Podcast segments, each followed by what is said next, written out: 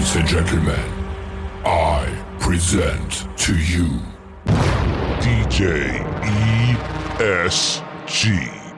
What's up, guys? DJ ESG dropping 30 years of knowledge and experience on you. And today I'm talking about when the bride, you, doesn't get along with her, your mother in law. And I'm telling you, it's more than you know.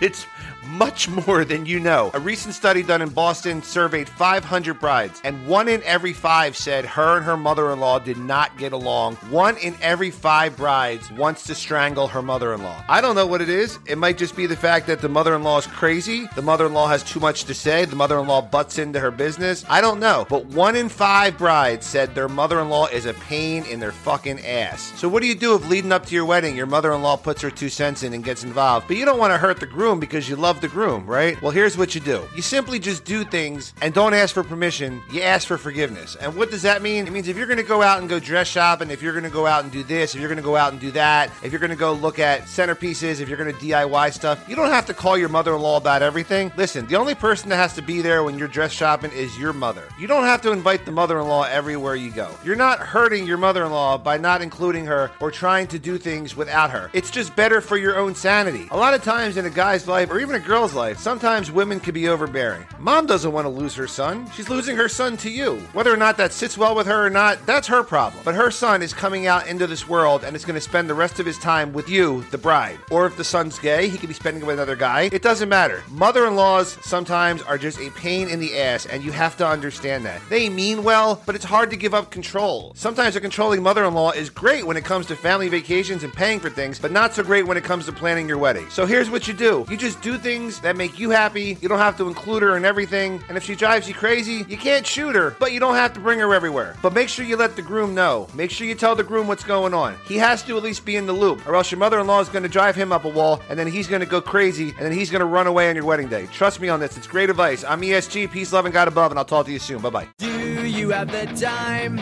to listen to me whine about nothing and everything all at once? I am one of those melodramatic fools, neurotic to the bone, no doubt about it. Sometimes I give myself the creeps. Sometimes my mind plays tricks on me. It all keeps adding up.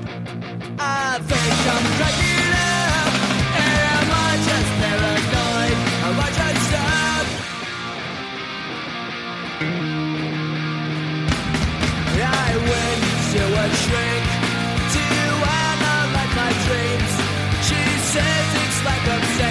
bringing me down. I went to a whore. He said my life's a bore.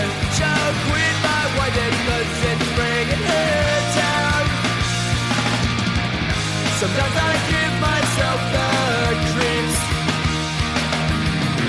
Sometimes my mind plays tricks on me. It all keeps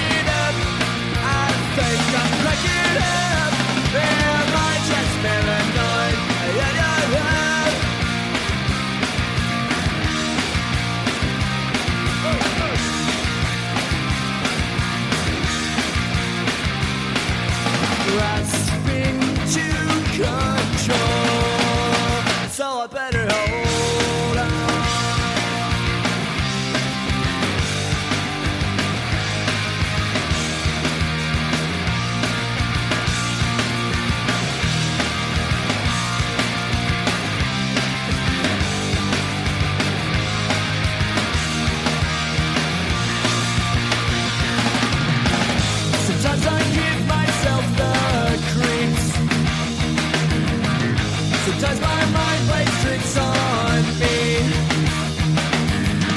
keeps ending up.